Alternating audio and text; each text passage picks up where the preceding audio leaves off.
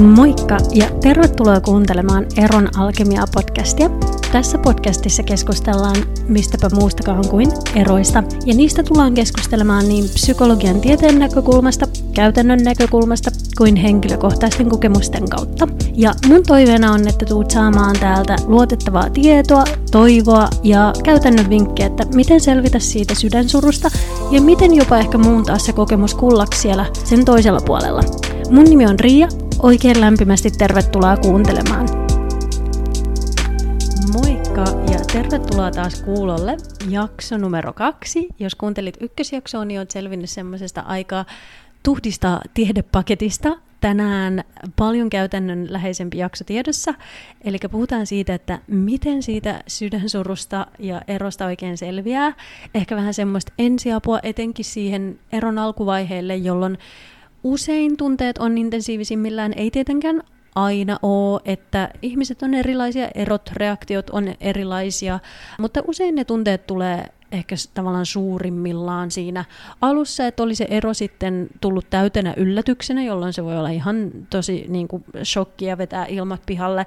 Tai sitten, että vaikka sitä oli jo pitkään miettinyt ja se oli oma päätös tai yhteinen päätös, niin silti siinä usein siinä luopumisen hetkellä niin nousee paljon pintaan, tulee surua, saattaa tulla pelkoja, saattaa tulla syyllisyyden tunnetta, mitä tahansa. Ja tosiaan erot on yksi stressaavimpia elämäntilanteita ainakin joidenkin tutkimusten mukaan, joten on ihan niin kuin luonnollista, että nämä reaktiot voi olla silleen tosi vieraitakin, että me ei ehkä koskaan olla koettu näin jotenkin vaikeita, kivuliaita, isoja tunteita. Voi olla, että meille ei ole kukaan koskaan oikein mallintanut, että miten niiden kanssa ollaan, semmoisten isojen vaikeiden tunteiden kanssa tai tunteiden kanssa ylipäätään. Joten se on ihan normaalia, että voi olla semmoinen fiilis, että on ihan hukassa, että ei niinku tiedä, mitä tämän kanssa tekisi. Niin sen takia tänään puhutaan ihan vaan semmoisista niinku käytännön peruspilareista ja palikoista, joilla voi tukea itse itseään siinä tilanteessa. Ensi jaksossa puhutaan sitten ehkä enemmän just siitä, että mitä niiden tunteiden kanssa voi tehdä, millaisia rutiineja niiden ympärille voi rakentaa. Mutta tänään semmoiset aika perus ensiaputekniikat, joihin tukeutua. Ja totta kai missä tahansa vaiheessa eroa, mutta ehkä just, just etenkin silloin, jos ja kun ne tunteet on intensiivisimmillä, oli se sitten alusta tai joskus myöhemmin. Mutta joo, lähdetään liikkeelle. Eli ykkösenä mulla on tässä tämmöinen kuin tunne ne tunteet, eli se, että antaisi niille tunteille tilaa, että mitä meillä helposti ihmisinä tapahtuu, on se, että me ei tykätä niistä epämukavista tunteista, me ei haluta tuntea niitä, me työnnetään ne pois. Se voi olla joku semmoinen, että me ollaan opittu aina työntää niitä vaikeita tunteita pois, tai sitten just vaan ihan semmoinen luonnollinen reaktio siihen, että me ei haluta tuntea kipua.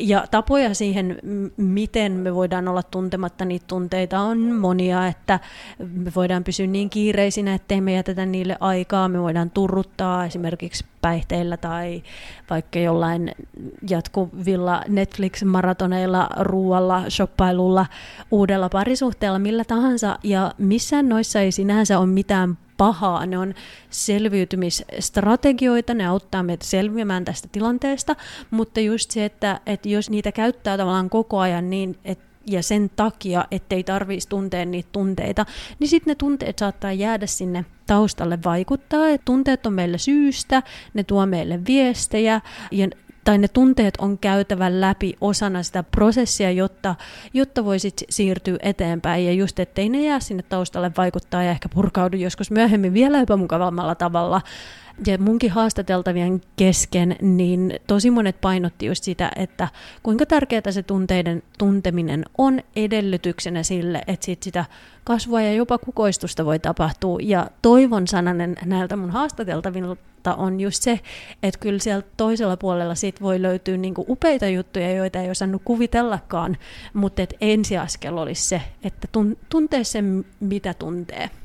Ja tosiaan tunteet on semmoisia meidän niin kuin tahdosta riippumattomia juttuja, että ehkä meidän analyyttinen mieli haluaa järkeillä ne tai haluaa jotenkin kontrolloida niitä, mutta valitettavasti meillä ei ole muuta tapaa päästä niistä tunteista eroon, ja mä sanon päästä eroon lainausmerkeissä, koska se idea ei niinkään ole, että me päästään niistä eroon, vaan just se, että me annetaan niiden tulla ja mennä. Mutta joka tapauksessa niin se ainoa keino olisi just se, että me annettaisiin niille se tila. Eli tosiaan niin jossain vaiheessa päivää ei tietenkään näitä tarvitse tuntea joka päivä koko ajan 24-7. Et, et tunteiden tunteminen se on fyysisesti raskasta, se on henkisesti ras, raskasta, se kuluttaa meidän niin kuin voimavaroja. Eli sen takia on tärkeää myöskin just esimerkiksi lepo puhutaan niistä kohta vähän lisää, mutta myöskin se, että, että on ihan ok viedä sitä huomioon muualle. Ja just semmoinen, että on semmoinen suht kiireinen aikataulu esimerkiksi, niin se voi tukea sitä omaa toipumista. Ei tietenkään niin, että just on niin kiireinen, että ei koskaan jää aikaa niille tunteille, mutta et on ihan hyvä välillä keskittyä töihin, nähdä ystäviä, keskittyä harrastuksiin, pelata jotain peliä, katsoa vaikka jotain leffaa, jotain semmoista, että vie myöskin niitä, niitä huomioon sit niinku muualle ja antaa itselleen vähän taukoa myöskin siitä tunteiden tuntemisesta. Se on ihan ok, että tasapaino, tasapaino tässäkin ja välillä vähän niin kuin jopa turruttaa niitä, mutta mä en edes koe sitä välttämättä turruttamisena niinkään, että jos niille sitten jossain vaiheessa antaa sen tilanne. Turruttaminen on ehkä sit sitä, että jos se on vähän semmoista jatkuvaa, vähän semmoista kroonista, ettei niin kuin koskaan anna niiden tulla, niin sitten sitten se, se voi ehkä olla vähän semmoista ei itseään palvelevaa toimintaa. Mutta just sitten, jos, jos jossain vaiheessa aina antaa niille sen tilan, niin se on ihan ok. Ja sitten tässä ehkä vielä huomiona se, että koska tämä tunteiden tunteminen voi olla niin uutta, niin voi tarvita jopa ihan vaikka jonkun ammattilaisen tukea siinä, että miten, miten näitä tu- tunteita kohdataan ja just, että et miten ehkä antaa niille se tila, että se ei ole mitenkään itsestäänselvyys, että me jotenkin osataan tehdä se, niin tämä voi olla tosi hyvä tilanne mennä esimerkiksi terapiaa ja hankkia tukea siihen. Joo, eli tärkeää tunteet, tunteet, antaa niille tilaa, mutta sitten myöskin antaa itselleen taukoa, taukoa niistä. Seuraavana mulla on tässä sosiaaliset suhteet. Kuten ykkösjaksossa jo puhuin siitä, me ollaan sosiaalinen laji, meidän selviytyminen on riippunut yhteisöön kuulumisesta, joten etenkin tämmöisessä tilanteessa, kun niin olennainen, tärkeä ihmissuhde on meillä niin kuin päättynyt tai viety siihen, on jäänyt tavallaan tyhjä paikka sen tilalle, niin sosiaalisten suhteiden tärkeys nostaa päätään. Sosiaaliset suhteet on muutenkin yksi tärkeä komponentti meidän hyvi, ylipäätään hyvinvointia, joten, joten tämmöisessä tilanteessa niin erityisen tärkeä, ja mikä rooli niillä on, on se, että niistä totta kai voi saada tukea, kuuntelevaa korvaa ja niin edelleen, mutta myöskin ihan vaan semmoinen, että muistaa, että okei, on vielä ihmisiä, jotka haluaa viettää munkaan aikaa, on ihmisiä, jo, jotka välittää musta edelleen, vaikka se suhde on päättynyt, ja sitten myöskin, että voi vie ajatuksia vähän muualle, puhuu vaikka muista asioista ja niin edelleen, että ei se sosiaalisten suhteidenkaan rooli ole vaan sitä, että koko ajan ollaan niin kuin tukena, vaikka sekin kuuluu siihen ja saattaa kuulua. Ja sitten myöskin se, että ei kaikilla ole välttämättä ke, niin kuin kykyjä ja kapasiteettia tukea sua just sillä tavalla, kun itse kaipaisi, niin vähän kuuntelee siinäkin, että, että just, että keneen voi sillain tukeutua sillä tunnepuolella ja luottaa ja kuka kannattelee, mutta että kenellä on sitten ehkä vaan just semmoinen rooli, että, että tehdään jotain mukavaa yhdessä, niin just se, että ei aseta näitä sosiaalisia suhteita välttämättä johonkin semmoiseen boksiin, että tältä sen nyt täytyy tässä tilanteessa näyttää, vaan niilläkin voi olla omat roolinsa. Mutta sitten totta kai on tilanteita, joissa kaikille ei ole läheisiä ihmissuhteita, tai ehkä ne läheiset ihmissuhteet on mennyt sen suhteen mukana esimerkiksi, tai on vaikka sellainen tilanne, että, että läheiset ei ole lähettyvillä tai saatavilla, tai niin edelleen, niin on sitten muitakin tapoja kultivoida tavallaan tätä ihmisten välistä vuorovaikutusta, että just ammattilais- ammattilaiseen voi tukeutua esimerkiksi mennä terapiaan, mutta sitten sen lisäksi esimerkiksi niin voi hakeutua vaikka johonkin tukiryhmään, voi yrittää ehkä panostaa niihin tämän hetkisiin suhteisiin, että jos on jotain vaikka vähän ei niin läheisiä suhteita, niin tämä voi olla hyvä tilanne vähän niin kuin viljellä niitä suhteita. Ja semmoinen niin kuin haavoittuvuus ja tunteiden näyttäminen on omiaan syventämään ihmissuhteita. Että tämä voi olla semmoinen tavallaan myöskin mahdollisuus niiden ihmissuhteiden syvenemiseen ja syventämiseen. Ja sitten esimerkiksi uusien harrastuksien aloittaminen voi olla huikea, että vaikkei sieltä välttämättä nyt semmoisia sydänystäviä heti saisi, mutta kuitenkin semmoista säännöllistä vuorovaikutusta, silläkin voi olla tosi ravitseva vaikutus. Mä esimerkiksi vuosi sitten aloitin tanssiharrastuksen, lattaritansseja, salsaa ja bachataa, ja se on yksi parhaista päätöksistä, mitä mä oon ikinä tehnyt, ja totta kai sen niin kuin tanssin takia, mutta just sen yhteisöllisyyden ja niiden ihmisten takia, että se on ollut tosi suuri tekijä mun tavallaan paranemismatkaa. Näissä sosiaalisissa suhteissakin on hyvä olla niin kuin aktiivinen ja mä tiedän sen, että voi olla niin kuin motivaatio ihan nollissa, voi olla semmoinen fiilis, että ei todellakaan halua nähdä ketään ja niin edelleen, mutta olisi ihan hyvä pyytää tukea. Olisi ihan hyvä pyytää päästä mukaan, koska voi olla tilanteita, joissa ihmiset ne ei esimerkiksi tiedä, että, että miten he vois auttaa. Että he haluaisi auttaa, mutta he ei oikein tiedä, että miten lähestyä tilannetta. Tai sitten voi olla vaikka esimerkiksi, että ihmiset ei aina taju pyytää mukaan, että etenkin jos, jos on vaikka se oma elämä keskittynyt paljon sen parisuhteen ympärille, niin, niin sitten ystävät ei välttämättä tajua, että okei, nyt olisi sellainen tilanne, että tarvii sitä kanssakäymistä ja vuorovaikutusta ja mukaan pyytämistä, niin sitten itse voi olla, että hei, pääsisikö mukaan, tehtäisikö suunnitelmia. Ja just, että niitä suunnitelmiakin olisi te- hyvä tehdä etukäteen, että jos se jättää silleen viime tinkaan, että no katsotaan, että onko mulla sitten semmoinen fiilis, niin voi olla, että ei ole se fiilis, mutta sitten jos sitoutuu niihin jo tehtyihin suunnitelmiin sitten ehkä vähän välttää sitä, että just jäisi yksin ja eristäytyneeksi, koska ero on yksi, tai yksi suurimmista ehkä semmoisista tunteista, joita eron keskellä usein ihmiset kokee, on yksinäisyys ja on eristäytyneisyys, niin tässäkin asiassa se sosiaalisten suhteiden merkitys nostaa päätään. Ja sitten just se, että jos menee vähän niitä tavallaan omia tunteita vastaan, eli voi olla semmoinen tunne, että nyt ei huvita, ei jaksaisi, mutta et katsoisi sitä tilannetta objektiivisesti, jos silleen, että okei, tämä tekee mulle kuitenkin hyvää ja palvelee ja menee näkemään niitä kavereita ja just pysyy niissä suunnitelmissa, niin mitä voi sitten helposti käydä, että tavallaan se tunnetila ja se energia muuttuukin. Voi olla, että, että huomaakin illan päätteeksi, että oi, että olikin hetki, että mulla ei ollut paha olla, olikin hetki, että mä en ajatellut sitä eksää, olikin hetki, että, että mulla oli ihan kivaa tai nauratti tai, tai mitä tahansa. Ja voi olla totta kai, että, että joku kerta lähtee sinne illallisille ja näin ei käy. Ja että et on tosi paha fiilis ja haluaa purskahtaa itkuu siellä illallisilla. Et se idea ei myöskään ole se, että mennään ja yritetään muuttaa välttämättä sitä omaa tilaa tai tunnetilaa, vaan että annetaan sen tapahtua, mikä niin kuin luonnollisesti tapahtuu, koska on ihan tavallista, että, että on niin kuin, että sä et ole oma itsesi. Ja kyllä muutkin sen ymmärtää siinä hetkessä ja tällaisessa elämäntilanteessa.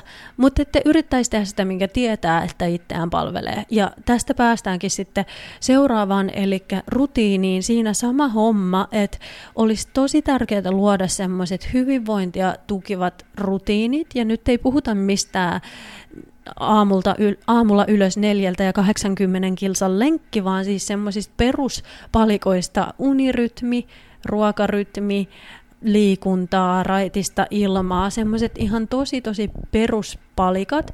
Ja just usein mitä käy on se, että ei huvita, ei huvita lähteä sinne ulos kävelee, ei huvita nähdä kavereita, ei ole ruokahalua esimerkiksi, mutta yrittäisi parhaansa mukaan katsoa objektiivisesti sitä, että okei, tämä kuitenkin palvelee mua, että vaikka mulla nyt, vaikka lähtisi sinne kävelylenkille, siitä ei tulisi edes parempi olo, mutta tiedostaisi sen, että okei, tämä kuitenkin tekee mulle hyvää ja palvelee mua pitkällä tähtäimellä niin mä voin luvata, että se, se palvelee myöskin pitkällä tähtäimellä ja, pa, ja palvelee sitä niin kuin paran, toipumisprosessia. Prosessia.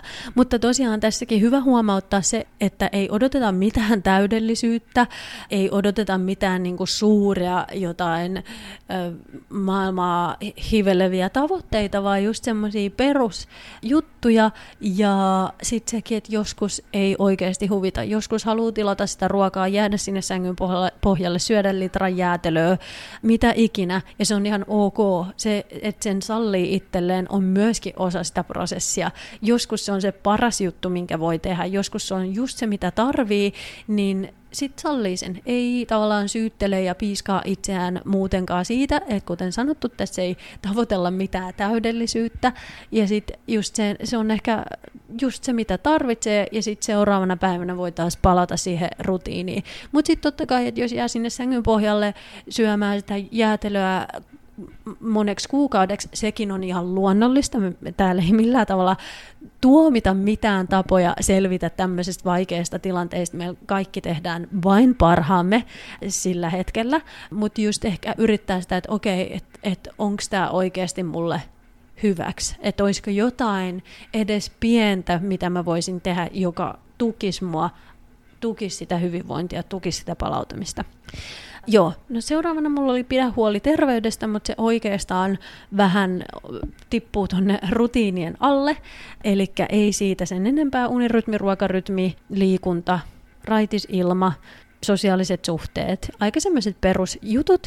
Ja sitten viimeisenä mulla on tämmöinen kuin pyydä ja ota vastaan apua. Eli etenkin meidän yhteiskunnassa musta tuntuu, että monesti me on jotenkin opittu ja totuttu siihen, että pitäisi olla jotenkin tosi itsenäinen, pitäisi selvitä, ei saisi jotenkin näyttää heikkouksia. Mutta mä oon täällä kertomassa, että asia ei ole näin, vaan että saa pyytää apua, saa ottaa vastaan apua, saa tarvita just muita ihmisiä, saa olla heikko vaikean elämäntilanteen edessä – saa olla hukassa, saa olla, niin kun, tämä voi olla tilanne, mitä ei ole ikinä kokenut aikaisemmin. Ja vaikka olisi niin käynyt monta eroakin läpi, niin voi olla, että just tämä ero on se, joka on oikeasti niin vetänyt maton jalkojen alta ilmat pihalle ja oot ihan hukassa sen asian kanssa. Tai vaikka et olisi hukassakaan, niin sen kivun keskellä, niin voi pyytää apua, että sitä apua voi pyytää läheisiltä, ammatti, äh, ammattilaisilta, jopa puolitutuilta, että et on ok pyytää apua. Totta kai omia rajoja saa noudattaa siinä mielessä, että pyytää sitä semmoisilta ihmisiltä, ketkä on turvallisia, keillä on kykyä kannatella, keillä on ty- kykyä tukea itseään just sillä tavalla, kun itse tarvii. Et esimerkiksi läheisistä niin voi olla, että monella vaikka olisi parhaat intentiot ja halu, ja halu olla tukena, niin he, heille ei välttämättä vaan ole niitä kykyjä tai just sitä kapasiteettia sillä hetkellä, ja sekin on sitten vaan hyväksyttävä asia, mutta et just et voi löy- etsiä sitä, sitä tukea vaikka muualta. Ja ymmärrän hyvin sen, että ei välttämättä ole niin kuin, resursseja lähteä etsimään apua jostakin, mutta ainakin jos olisi onnekkaassa tilanteessa, että joku sitä tarvi, tarjoaa, niin sitä saa ottaa vastaan. Ei tietenkään ole mikään pakko, että jos joku tyrkyttää ja sitä ei tarvitse tai sitä ei halua, niin saa, saa totta kai kieltäytyä, mutta jotenkin ei ainakaan kieltäytyisi ihan vaan sen takia, että pitäisi esittää jotenkin vahvempaa kuin mitä on. Ja siis se, että on, on vaikea elämäntilanne, ei tee susta millään tavalla heikkoa, mutta just se, että ei tarvitsisi jotenkin laittaa jotain naamaria naamalle ja kieltäytyä siitä avusta. Mutta joo, tässä oli ehkä just nämä tämmöiset perus palikat. Mennään tosiaan ensi jaksossa enemmän siihen, että mitä niiden tunteiden kanssa nyt sit voi oikein tehdä ja millä, millä tavalla niitä voi käsitellä, prosessoida, läpikäydä, miltä se saattaa näyttää. Mutta joo, mulle ei tässä t- tällä kertaa tämän enempää. Kiva, jos kuuntelit tänne asti. Kiva, jos sait tästä jotain irti. Musta olisi kiva kuulla, että mikä on muille toiminut. Onko nämä mun vinkit esimerkiksi auttanut? Onko ollut joku muu asia, ää, joka on auttanut? Tämä ei muuten ole mikään semmoinen kaiken kattava listaus, että totta kai on muitakin asioita, joita voi tehdä oman hyvinvoinninsa tukemiseksi, mutta tässä tosiaan tämmöinen muutama ehdotus. Ehdotus siihen. Tosiaan muuhun saa yhteyttä, saa laittaa ajatuksia, palautetta, kysymyksiä. Parhaiten tällä hetkellä Instagramin kautta löytyy nimellä Riia Reijola, Riia kahdella iillä, Reijola kaikki yhteen. Siellä on tosi aloitteleva Instagram-tili, sinne saa lähteä seurailemaan. Ja tosiaan siellä voi olla yhteyksissä työn allaan vielä nettisivut ja muut tavat, joilla sitten myöhemmin saa yhteyttä. Ymmärrän tosiaan sen, että kaikki ei siellä Instagramissa pyöri, joten pyydän kärsivällisyyttä tämän asian kanssa, mutta joo, paljon tsemppiä sinne ja toivottavasti kuullaan taas. Moi moi!